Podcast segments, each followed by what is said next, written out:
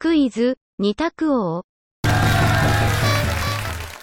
本日は、食べ物の雑学から、コーンフレークに関する問題です。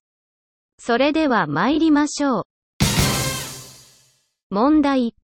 コーンフレークを発明したのは、ケロック博士である。コーンフレークを発明したのは、ケロック博士である。丸か×かでお答えください。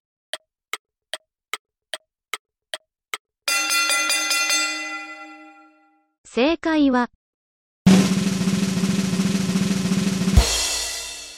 丸。コーンフレークは、約120年前に、ケロック博士によって発明されました。いかがでしたか？次回も、お楽しみに。